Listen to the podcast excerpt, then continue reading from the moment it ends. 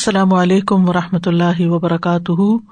نحمد ونسلی علیہ رسول کریم بعد، فاعوذ باللہ من الشیطان الرجیم۔ بسم اللہ الرحمٰن الرحیم۔ ربش رحلی صدری ویسر علی عمری وحل العقدم السانی یفق قولی۔ صورت النساء، آیت نمبر ایک سو چھیاسٹھ ون سکسٹی سکس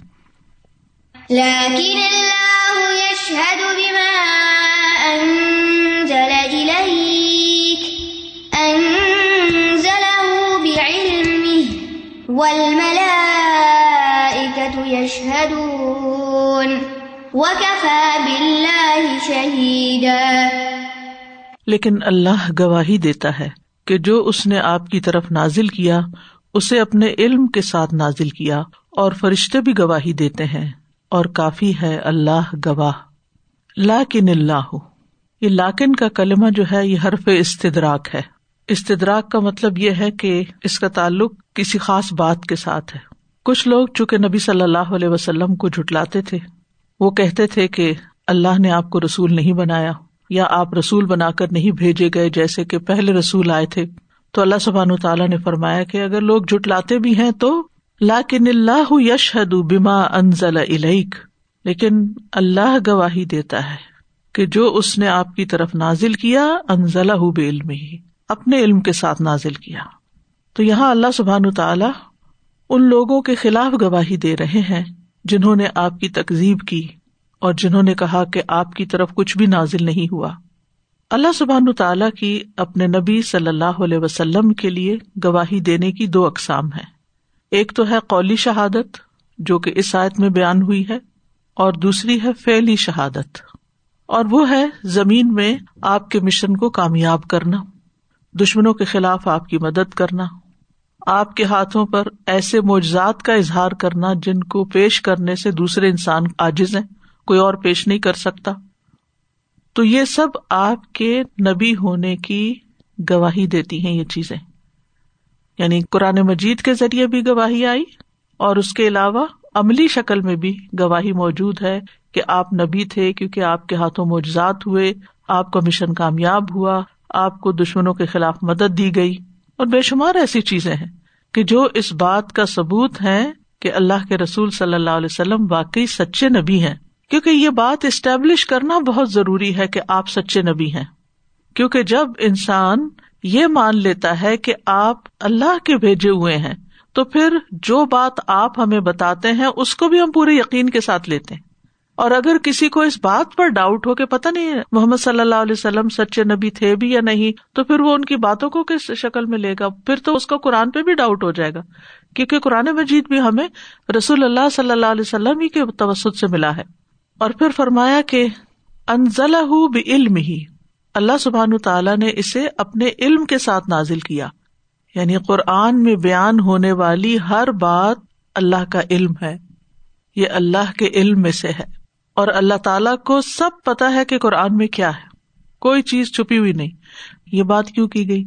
کہ محمد صلی اللہ علیہ وسلم نے اپنی طرف سے کوئی لفظ بھی اس میں داخل نہیں کیا۔ انزلہ بھی علم ہی اللہ تعالیٰ ہی جانتا ہے جو کچھ نازل ہوا، کیسے نازل ہوا، کس پر نازل ہوا، کہاں نازل ہوا، اور وہ اس حالت کو بھی جانتا ہے جس حالت میں قرآن مجید کو نازل کیا گیا۔ پھر اسی طرح یہ ہے کہ قرآن مجید میں جتنے بھی علوم ہیں، جو شرعی احکام ہے جو غیب کی خبریں ہیں، اور جو بھی باتیں ہمیں کہی گئی جو احکامات دیے گئے ہیں، وہ سب اللہ تعالی کے علم سے تعلق رکھتے ہیں۔ تو دوسرے لفظوں میں ہم یوں کہہ سکتے ہیں کہ قرآن اللہ کا علم ہے۔ حارث بن عمیر کہتے ہیں، جو فضائل بن ایاز کے ہمراہ تھے، کہ جو یہ دعوی کرے کہ قرآن نیا بنا ہوا ہے یعنی کسی اور نے گھڑا ہے، تو اس نے کفر کیا۔ اور جو یہ کہے کہ یہ اللہ کے علم میں سے نہیں ہے، تو وہ زندیق ہے۔ تو فضیل نے کہا کہ آپ نے سچ کہا۔ اور یہاں ایک خوشخبری بھی ہے کہ جو قرآن سیکھتا ہے، وہ دراصل اللہ کے علم کو سیکھتا ہے، جو بہت بڑی سعادت اور آنر کی بات ہے۔ معمولی بات نہیں ہے۔ یعنی انسان، انسانوں کے علم سے فائدہ اٹھاتا ہے۔ انسانوں نے جو کتابیں لکھی ہیں، ان کو پڑھتا ہے۔ اور بڑا فخر کرتا ہے کہ میں پڑھا لکھا ہوں، میں بہت کچھ جانتا ہوں۔ لیکن جس نے اللہ کی کتاب اور اللہ کے اس کلام کو نہیں پڑھا، نہیں سمجھا، نہیں جانا، وہ بہت بڑی خیر سے محروم ہے۔ اطاب بن صاحب کہتے ہیں کہ مجھے ابو عبد الرحمان اسلمی نے قرآن پڑھایا۔ اور جب ہم میں سے کوئی قرآن پڑھتا تو وہ کہتے، بے شک تم نے اللہ کے علم کو حاصل کیا۔ بس آج کے دن تم سے افضل کوئی نہیں۔ مگر یہ کہ اس کا کوئی اور عمل ہو۔ یعنی دن بھر میں انسان جو کام کرتا ہے، اس میں سے افضل ترین کام یہ کام ہے کہ انسان اللہ کے علم یا اللہ کی کتاب میں سے کوئی حصہ پڑھے، اس کو سیکھے۔ خیر حکم منتا علم القرآن و علامہ تو انسان کو اس علم کے حصول کے لیے ہرس رکھنی چاہیے۔ اس کو شوق ہونا چاہیے۔ اس کے اندر ایک جذبہ ہونا چاہیے کہ میں اتنا معزز کام کرنے جا رہا ہوں۔ اس کو معمولی نہیں سمجھنا چاہیے۔ یا فار گرانٹیڈ نہیں لینا چاہیے۔ اور پھر انہوں نے اپنے شاگرد کو جب قرآن پڑھا لیا تو اسی آیت کی تلاوت کی، لاکن اللہ یش حد بما انزل علئی کا انزل علم ہی اسی طرح جیسے اللہ تعالیٰ کا فرمان ہے وہ بالحق انزل نہ ہو بالحق نزل اور ہم نے اسے حق ہی کے ساتھ نازل کیا اور یہ حق ہی کے ساتھ نازل ہوا۔ اسی طرح اللہ تعالیٰ کا یہ فرمان بھی ہے، بل ہوا آیا تم بینا تن فی سدور الدین اوت العلم و ما یجحد بآیاتنا الا الظالمون۔ بلکہ یہ تو واضح آیات ہیں ان لوگوں کے سینوں میں جنہیں علم دیا گیا۔ تو اس سے کیا پتا چلتا ہے کہ قرآن کی آیات سینے میں بھی ہونی چاہیے۔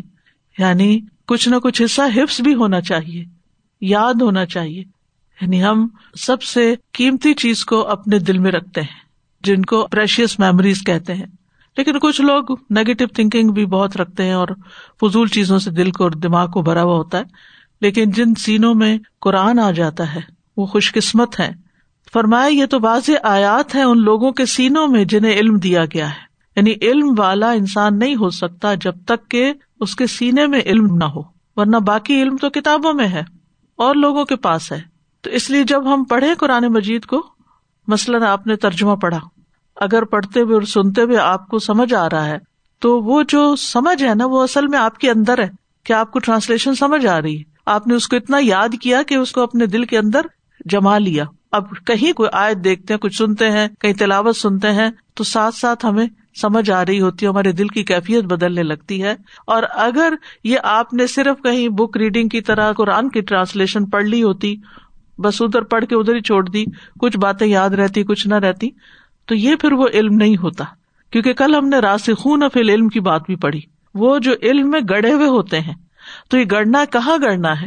ہوا میں گڑنا نہیں، یہ اس علم کا دل کے اندر گڑنا دل کے اندر اترنا۔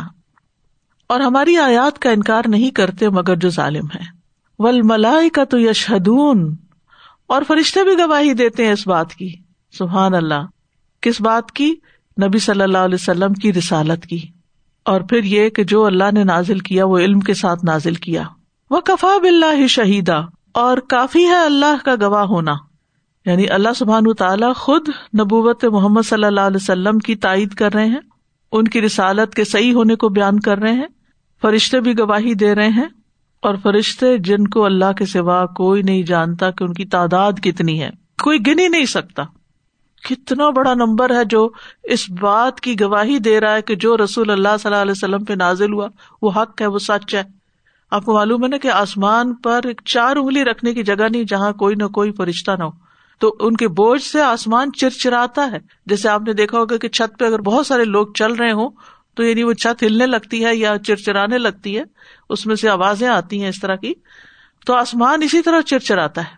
تو وہ سارے فرشتے بھی گواہی دیتے ہیں۔ اور فرشتوں کی گواہی کیا ہے؟ وہی جو اللہ تعالی کی گواہی ہے کہ اللہ سبحان تعالی کے عزن سے یہ کلام نبی صلی اللہ علیہ وسلم کے اوپر نازل ہوا اور لانے والا بھی کون تھا؟ لانے والے بھی تو فرشتے ہی تھے نا، جبریل علیہ السلام۔ اور پھر آخر میں یہ کہہ دیا وہ کفا بلّہ شہیدا فرشتوں کی گواہی کی بھی ضرورت نہیں۔ اللہ کی گواہی ہر لحاظ سے کافی ہے۔ اگر اللہ تعالیٰ کسی بات کے حق میں گواہی دے دیتا تو بس بہت کافی ہے۔ اللہ کے بعد پھر اور کون ہے جو ہر چیز کا خالق ہے، ہر چیز کا مدبر ہے اور فرشتے تو اسی کے حکم کے پابند ہیں۔ تو اس آئے سے یہ پتا چلتا ہے کہ ہماری زندگیوں میں رسول پر ایمان لانا اور رسول صلی اللہ علیہ وسلم پر جو کچھ نازل ہوا ہے، اس پر ایمان لانا بے حد ضروری ہے۔ اور پھر یہ کہ یہ ایک بالکل سچی بات ہے جس میں ہمیں کبھی کوئی ڈاؤٹ نہیں ہونا چاہیے۔ اور پھر یہ بھی کہ اس پر بہت سے دلائل ہیں جو قرآن مجید سے بھی ملتے ہیں اور باقی تاریخ سے بھی ہمیں ملتے ہیں اور پھر یہ کہ اللہ سبحان تعالیٰ جس پر گواہ ہو اور جس چیز کو بیان کر دے اس میں تو کوئی شک ہونا ہی نہیں چاہیے۔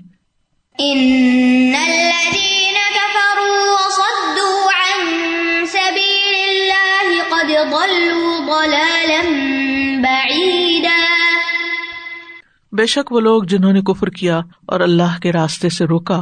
یقیناً وہ گمراہی میں بہت دور نکل گئے۔ یعنی جس نے اللہ کی آیات کا انکار کیا، اس نے اللہ کے علم کا بھی انکار کر دیا اور اس کی گواہی کا بھی انکار کر دیا۔ پھر صرف خود ہی انکار نہیں کیا وہ سدو ان سبیل اللہ بلکہ اس کی راہ میں بھی روڑے اٹکائے۔ یعنی جو لوگ ایمان لانے والے تھے، ان کے دلوں میں شکوک و شبات پیدا کیے اور ان کو حق کے راستے سے روکا۔ تو ان اللہ کفرو کفرو میں کفر کا مانا ہوتا ہے سطر، چھپانا۔ زراعت کرنے والے کو بھی کافر اسی لیے کہتے ہیں کہ وہ بیج کو مٹی کے اندر چھپا دیتا ہے۔ کفر کی دو بڑی قسمیں ہوتی ہیں، ایک کفر اکبر، جس میں اللہ تعالیٰ کے معبود ہونے کا انکار کرنا، نبوت اور رسالت کا انکار کرنا، قیامت کے بعد جی اٹھنے کا انکار کرنا، اور دوسرا ہوتا ہے کفر اصغر، نعمتوں کا انکار کرنا، نعمتوں کی ناشکری کرنا۔ یعنی ایک کفر ایمانیات کے جو پلر ہیں، ان کے انکار کے بارے میں ہے، وہ ملت سے خارج کر دیتا ہے انسان کو، امت سے باہر۔ لیکن جو کفر اصغر ہوتا ہے، ناشکری ہوتی ہے، یہ ملت سے باہر تو نہیں نکالتی، لیکن اللہ سبحان تعالیٰ کو سخت ناپسند ہے۔ یہ دوسری قسم کا کفر جو ہے، اس کے بارے میں صورت نحل میں آتا ہے۔ اللہ نے ایک بستی کی مثال بیان کی جو امن والی، اطمینان والی تھی۔ اس کے پاس اس کا رسک کھلا ہر جگہ سے آتا تھا۔ تو اس نے اللہ کی نعمتوں کی ناشکری کی۔ فکا فرت بے ان اللہ۔ کا فرت نعمتوں کا کفر کیا یعنی نعمتوں کی ناشکری کی۔ تو نتیجہ کیا ہوا؟ تو اللہ نے اسے بھوک اور خوف کا لباس پہنا دیا۔ اس کے بدلے جو وہ کیا کرتے تھے۔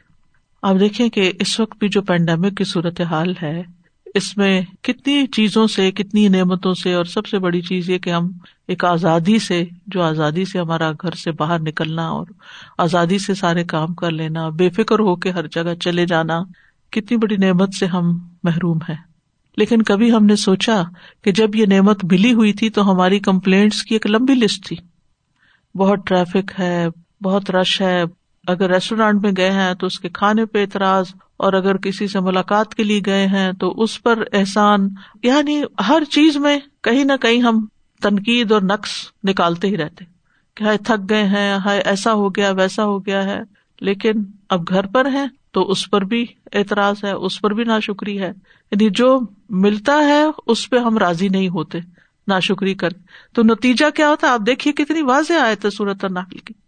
کہ ایک بستی کی مثال جو امن والی، اطمینان والی تھی۔ ہر طرف سے اس کا رسک کھلا آتا تھا۔ اب کیا فلاں چیز ناپید ہے؟ فلاں چیز شیلف سے ختم ہو گئی ہے۔ اب فروٹ اچھا نہیں آ رہا۔ فلاں جگہ سے جو چیز آتی تھی وہ آنی بند ہو گئی۔ ہے یعنی کتنی نعمتیں جو ہے جو وافر ملا کرتی تھی، اب وہ نہیں ملتی۔ اور یہ کسی عام جگہ کی بات نہیں ہے، ترقی یافتہ ممالک کی بات ہے۔ کہ جہاں زندگی کی ہر سہولت موجود تھی۔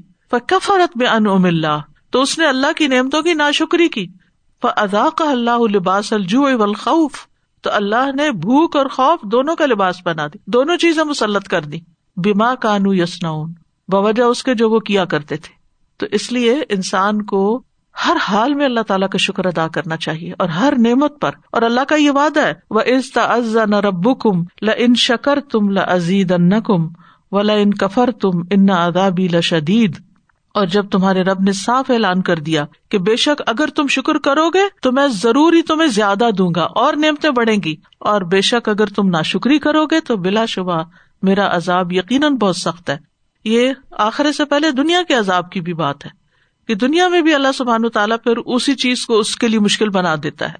لیکن ان آیات میں کفر جو بیان کیا گیا ہے وہ کفر اکبر ہے، ٹھیک ہے؟ اور کفر نعمت بھی ساتھ ہے۔ نبی کا آنا اور قرآن کا ملنا ایک بہت بڑی نعمت بھی ہے۔ تو اس کی ناشکری نہیں کرنی چاہیے۔ اور وہ کفر جو ملت سے خارج کر دیتا ہے، اس میں ایک کفر تقریب ہے کہ ہر اس چیز کو جٹلا دینا جو اللہ نے نازل کی، جو رسول لے کر آئے۔ پھر کفر استقبار ہے یعنی تکبر کی وجہ سے، اپنے آپ کو بڑا سمجھنے کی وجہ سے انکار کر دینا۔ جیسے ابلیس تھا، اس نے تکبر کیا۔ اور پھر اسی طرح ولید بن مغیرہ کا کفر بھی ایسا ہی تھا، فرعون کا کفر بھی ایسا ہی تھا۔ پھر اسی طرح کفر شک ہے یعنی شک کرنا، جیسے وہ دو باغ والوں کا قصہ ہے سورت القحف میں۔ وما ازن قائمتن اس نے تکبر کی وجہ سے نہیں کہا۔ میرا نہیں خیال قیامت وغیرہ کی کوئی چیز ہے۔ ڈاؤٹ تھا اس کو۔ پھر ایک کفر اعراض بھی ہوتا ہے۔ یعنی بعض لوگ دین سے دور بھاگتے ہیں۔ نہ سیکھنا چاہتے ہیں، نہ عمل کرتے ہیں، نہ سمجھ بوجھ حاصل کرتے ہیں۔ تو پھر کیا ہے کہ وہ ایمان ہی نہیں لاتے یا ایمان میں ڈاؤٹ ہوتا ہے، پھر اسی طرح ایک کفر نفاق بھی ہوتا ہے۔ کفر نفاق کیا ہے کہ انسان زبان سے اسلام کا اظہار کرے، لیکن اندر سے کفر چھپائے ہوئے ہو آپ دیکھیے کہ بعض اوقات بعض پھل باہر سے اتنے خوبصورت نظر آتے ہیں کہ آپ حیران ہو جائیں گے۔ واہ، کیا شاندار پھل ہے۔ لیکن اگر آپ اس کو کھولتے ہیں، کاٹتے ہیں، تو اندر سے وہ گلا سڑا نظر آتا ہے۔ تو یہی حال نفاق کا ہے۔ کہ منافقین کی جو صفات سورت منافقون میں بتائی گئی کہ اگر ان کو تم دیکھو تو تم ان کی باتیں سنتے رہ جاؤ، بظاہر وہ بہت یعنی خوبصورت ہے لیکن اندر کیا ہے؟ اندر ان کے نفاق بھرا ہوا ہے، کفر ہے یعنی اندر ایمان نہیں ہے۔ پھر اسی طرح انعد اور حسد کا کفر بھی ہوتا ہے، جیسے یہود کا کفر تھا۔ اور پھر یہ کہ انہوں نے ناحک امبیا کو بھی قتل کیا، اللہ کی آیات کا انکار کیا۔ وہ سدو ان سبیل اللہ اور انہوں نے اللہ کے راستے سے روکا۔ سد لازم بھی ہوتا ہے متعدی بھی ہوتا۔ ہے خود بھی رکنا، دوسروں کو بھی روکنا۔ اراض کرنا۔ تو یہاں پر جیسے ہم دیکھتے ہیں کہ اہل کتاب میں یہ صفات پائی جاتی تھی کہ ان کے پاس کتاب تھی۔ وہ آخری نبی کا انتظار بھی کر رہے تھے، لیکن خود بھی نہیں ایمان لائے اور دوسروں کو بھی روکتے تھے۔ اور کفار مکہ کو نبی صلی اللہ علیہ وسلم کے مقابلے میں بہتر کہتے تھے۔ ابن عباس کہتے ہیں کہ جب کاب بن اشرف مکہ آیا، یہ یہود کا لیڈر تھا، تو مکہ کے لوگ اس کے پاس آئے۔ انہوں نے کہا کہ ہم حاجیوں کو پانی پلاتے ہیں، بیت اللہ کی خدمت کرتے ہیں، تم اہل مدینہ کے سردار ہو، تو بتاؤ کہ کیا ہم بہتر ہیں یا یہ جس کی نسل ہی نہیں؟ نوز بلّہ یعنی نبی صلی اللہ علیہ وسلم کے بیٹے بہت ہو گئے تھے۔ اور وہ یہ سمجھتا کہ وہ ہم سے بہتر ہے۔ تو اس نے کہا، نہیں، بلکہ تم بہتر ہو، تم مسجد کی خدمت کرتے ہو اور حاجیوں کو پانی وانی پلاتے ہو۔ تو آپ دیکھیے کہ کن چیزوں کو بنیاد بنا کر اس نے نبی صلی اللہ علیہ وسلم پر ایمان لانے سے لوگوں کو روک دیا۔ اور یہاں پر یہ جو فرمایا کہ ان سبیل اللہ، تو سبیل کا مطلب ہوتا ہے راستہ۔ تو اس کو اللہ سبحان تعالیٰ کا راستہ کیوں کہتے ہیں؟ کیونکہ یہ راستہ اللہ نے دکھایا ہے۔ اللہ نے اس کے نشان ہمیں بتائے ہیں، احکام بتائے ہیں، اس کی پہچان بتائی ہے۔ قدل دلالم بعیدا وہ بہت دور کی گمراہی میں جا پڑے ہیں۔ یعنی جو خود بھی گمراہ ہوئے اور دوسروں کو بھی کیا تو وہ بہت بڑی گمراہی کا شکار ہوئے۔ انہوں نے دو گنا سمیٹے، دو نقصان اٹھائے، دو ہدایتوں سے محروم ہوئے۔ تو بعیدن کا لفظ جو ہے، یہ اس گمراہی کی شدت کو بیان کرنے کے لیے آیا ہے۔ بہت جو ہوتا ہے، دوری کے لیے آتا ہے نا۔ یعنی گمراہ بھی ہے تو گمراہی میں بہت دور نکل گئے، حد پار کر گئے ہیں۔ اور دلال کا لفظ جو ہے، دلال کا لفظ نسان کے معنوں میں بھی استعمال ہوتا ہے، لیکن یہاں پر بٹکنے کے معنوں میں استعمال ہوا ہے۔ تو اس آئے سے یہ پتا چلتا ہے کہ گمراہی دو طرح کی ہوتی ہے، ایک قریب کی اور ایک بعید کی۔ نافرمانیاں بھی دو طرح کی ہوتی ہیں کبیرا اور سغیرہ تو یہ ایک تقسیم ہے۔ ایک گمراہی وہ ہے کہ انسان تھوڑی دیر کے لیے بھٹکا، احساس ہوا، غلط کام اور توبہ کی واپس آ گیا۔ یعنی ہم میں سے ہر ایک اب جیسے نماز ہی ہے۔ اب دیکھے کتنی دفعہ بھٹکتے، کبھی ٹریک رکھ پائے، جتنا بھی کوشش کرے، پکڑ پکڑ کے اپنے آپ کو رکھے۔ یعنی سورت فاتح پڑھے نا، اگر پہلے حصے میں توجہ ہے تو دوسرے میں کہیں بٹک جائے گی۔ پھر دوبارہ واپس آتے ہیں۔ پھر ادھر ادھر نکل جاتے، پھر واپس آتے۔ تو یہ ہے قریب کا بھٹکنا۔ یعنی رستہ گم کیا ہم نے اور پھر واپس پلٹ آئے، واپس پلٹ آئے۔ یہ تو احسان کے درجے سے اترنا ہے نا۔ نماز تو ویسے بھی ہو جاتی ہے، اگر آپ کی توجہ نہیں بھی، تو فرض پورا ہو جائے گا، لیکن اس کے اندر وہ اجر اور ثواب وہ نہیں ہوگا۔ تو اسی طرح یہ ہے کہ چھوٹی چھوٹی غلطیاں اور بھی جو ہم دن رات کرتے رہتے ہیں، پھر اس کے بعد توبہ کر لیتے ہیں، پھر شرمندہ ہوتے ہیں، پھر اپنی اصلاح کی کوشش کرتے ہیں، تو یہ بھی بھٹکنا ہی ہے۔ لیکن قریب کا بھٹکنا ہے۔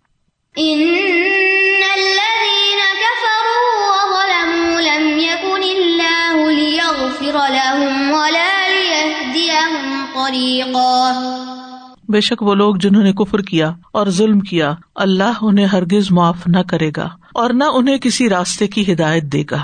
اللہ اکبر۔ ان لذین کفر و ظلم کفر اور ظلم کو اکٹھے بیان کیا ہے۔ یعنی ان کے کفر پر مزید ظلم کا بھی اضافہ ہے۔ کفر تو ہے عقیدے کا اور ظلم کیا ہے اعمال کا۔ یعنی کٹھے استعمال ہوئے نا۔ تو مطلب یہ ہے کہ جب انسان کفر کرتا ہے تو پھر اس کے امال بھی ویسے ہی ہوتے ہیں اور وہ غلط کام کر کے اپنے اوپر ظلم کر رہا ہوتا ہے۔ کفر جو ہے دراصل اپنی جان پہ ظلم کرنا ہوتا ہے۔ جیسے شرک جو ہے، ان نہ شرک اللہ ظلم و نظیم۔ تو جب انسان گناہوں میں مبتلا ہوتا ہے اور خود اللہ کے رستے سے رکتا ہے اور دوسروں کو روکتا ہے، تو کفر بھی کرتا ہے اور ظلم بھی کرتا ہے۔ یعنی اپنے اوپر بھی ظلم کرتا ہے اور دوسروں پر بھی ظلم کرتا ہے، ان کو سیدھے رستے سے ہٹاتا ہے، جس کا ذکر پچھلی میں ہوا ہے۔ لم یقن اللہ اکفر الحم اللہ ایسا نہیں کہ ان کو معاف کر دے، ان کو بخش دے۔ یعنی جو لوگ ظلم کرتے ہیں، لوگوں کو اللہ کے راستے سے روکتے ہیں، ان کو توبہ کی توفیق نہیں ملتی پھر۔ یعنی اللہ سبحان تعالیٰ ان کو توبہ نہیں کرنے دیتا۔ اور پھر یہاں پر ایک سخت قسم کی وعید دی گئی ہے۔ لم یقن اللہ اکفر الحم اللہ ان کو معاف کرنے والا نہیں۔ سورت محمد میں بھی آتا ہے۔ ان اللہ دین کفرو و سدو ان سبیل اللہ تم ماتو وہ کفار فلئی اخفر اللہ الحم بے شک وہ لوگ جنہوں نے کفر کیا اور اللہ کے راستے سے روکا، پھر مر گئے اس حال میں کہ کافر تھے۔ اللہ ان کے گنا معاف نہیں کرے گا۔ یعنی مرنے کے بعد کوئی اور ان کے لیے توبہ کرے بھی تو قبول، اول تو منع ہی کر دیا گیا، لیکن اگر کوئی کرتا بھی ہے تو وہ دعا قبول ہی نہیں ہوتی۔ پھر یہ کہ ان کے آل اولاد ان کے کام نہیں آئیں گے۔ ان الدین کفر لن تغنی ان ہم ام وال ولا اولاد من اللہ شیا و الا ہم وقود النار۔ بے شک جن لوگوں نے کفر کیا، ان کے مال اور ان کی اولاد انہیں اللہ کی پکڑ سے ہرگز کچھ کام نہیں آئیں گے اور وہی آگ کا ایندھن ہے۔ پھر اسی طرح یہ ہے کہ ان الزین کفر امن اہل کتابی بل مشرقی نفی ناری جہنم خالدی نفیحا الا ہم شر البریا پھر صورت انفال میں ان کو بدترین جانور قرار دیا گیا۔ ان شرت دوا بند اللہ الزین کفر فہم لا امنون تو اللہ سبحان تعالیٰ ان کو بخشے گا نہیں، ولا لیا دیا ہم طریقہ، اور نہ ان کو راستے کی ہدایت دے گا۔ یعنی ہدایت کی توفیق سے بھی محرومی ہوگی۔ یہاں ہدایت توفیق مراد ہے۔ کیونکہ پہلے توفیق ہوتی ہے، پھر انسان عمل کرتا ہے۔ اللہ سبحان تعالیٰ ہر ایک کو ڈھیل دیتا ہے، مہلت دیتا ہے، صحت دیتا ہے رسک دیتا ہے، دنیا کی نعمتیں دیتا ہے۔ یعنی استدراج ہوتا ہے کہ وہ گناہ کرتے ہیں اور اللہ تعالیٰ پھر بھی نعمتیں روکتا نہیں، ان کو یعنی مزید چھٹی دیتا ہے۔ اور جب وہ گمراہی میں بہت دور نکل جاتے ہیں تو پھر اچانک رسی کھینچ لیتا ہے۔ اور انسان کی یہ کمزوری ہے کہ جب اس کو مال اور اولاد بکثرت مل جاتی ہے تو وہ کہتا ہے کہ ہم پہ کوئی مشکل نہیں آنے والی۔ وقال نہن اکثر و اموالم و اولادن و ماں نہن بھی معذبین انہوں نے کہا، ہم مال اور اولاد میں زیادہ ہیں اور ہمیں ہرگز عذاب نہیں دیا جائے گا۔ ہمارے لیے کوئی مشکل نہیں۔ ایک اور جگہ پر اللہ تعالیٰ فرماتے اہ سبو نہ انا ان مد مالم و بنین نسار الحم فلخیرات بلّہ یا شرون کیا وہ گمان کرتے ہیں کہ ہم مال اور بیٹوں میں سے جن چیزوں کے ساتھ ان کی مدد کر رہے ہیں، ہم انہیں بھلائیاں دینے میں جلدی کر رہے ہیں، بلکہ وہ سمجھتے نہیں۔ یعنی یہ اللہ تعالی کی طرف سے ڈھیل ہے اور یہ ڈھیل ان کے حق میں فائدہ مند نہیں۔ صورت اللہ راہ میں آتا ہے سنستد رجحم من ہئی سلا علمون و املی لہم ان نقیدی متین ہم ضرور انہیں آہستہ آہستہ کھینچ کر لے جائیں گے۔ جہاں سے وہ جانتے نہیں، اور میں انہیں مہلت دوں گا۔ بے شک میری تدبیر بہت مضبوط ہے۔ یعنی اگر گناہوں کے باوجود نعمتیں ملتی چلی جا رہی ہیں، تو یہ اللہ تعالیٰ کا کرم اور فضل نہیں کہ وہ آپ سے راضی ہے۔ راضی ہونے کی بنا پر یہ سب کچھ دے رہا ہے۔ وہ آزما رہا ہے کہ کیا کسی وقت بندہ پلٹتا ہے، لیکن جب مزید وہ بگڑتا چلا جاتا ہے، تو اللہ تعالیٰ نہ اس کو بخشے گا اور نہ ہی ہدایت دے گا۔ تو اس سے ہمیں یہ پتا چلتا ہے کہ جو شخص نعمت پا کر سارے وسائل ہوتے ہوئے ہدایت کے مواقع ہوتے ہوئے بھی ہدایت نہیں پاتا، تو پھر اللہ سبحان و تعالیٰ اس کو ہدایت نہیں دیتا اور نہ اس کو توفیق دیتا ہے۔ اب ہو سکتا ہے کوئی کہے کہ جیسے صحابہ میں سے بھی کچھ لوگ پہلے مسلمان نہیں تھے، بلکہ سبھی نہیں تھے، پھر کسی نے جلدی قبول کر لیا، کسی نے دیر سے قبول کیا تو یہ اصل میں اللہ کی مشیت پر مبنی ہے کہ وہ جانتا ہے کہ کوئی شخص کس وجہ سے رکا ہوا ہے۔ ایک شخص ہے، جانتے بوجھتے ڈٹائی کے ساتھ وہ حق سے دور ہے۔ اور ایک یہ ہے کہ اس کے اندر کچھ سوال ہے کچھ ڈاؤٹس ہیں، وہ انتظار میں ہے، لیکن اس کا ارادہ ہے۔ تو جو اللہ کی طرف ایک قدم بھی بڑھتا ہے، کھڑا ہی ہوتا ہے تو اللہ تعالیٰ اس کی طرف چل کے آ جاتے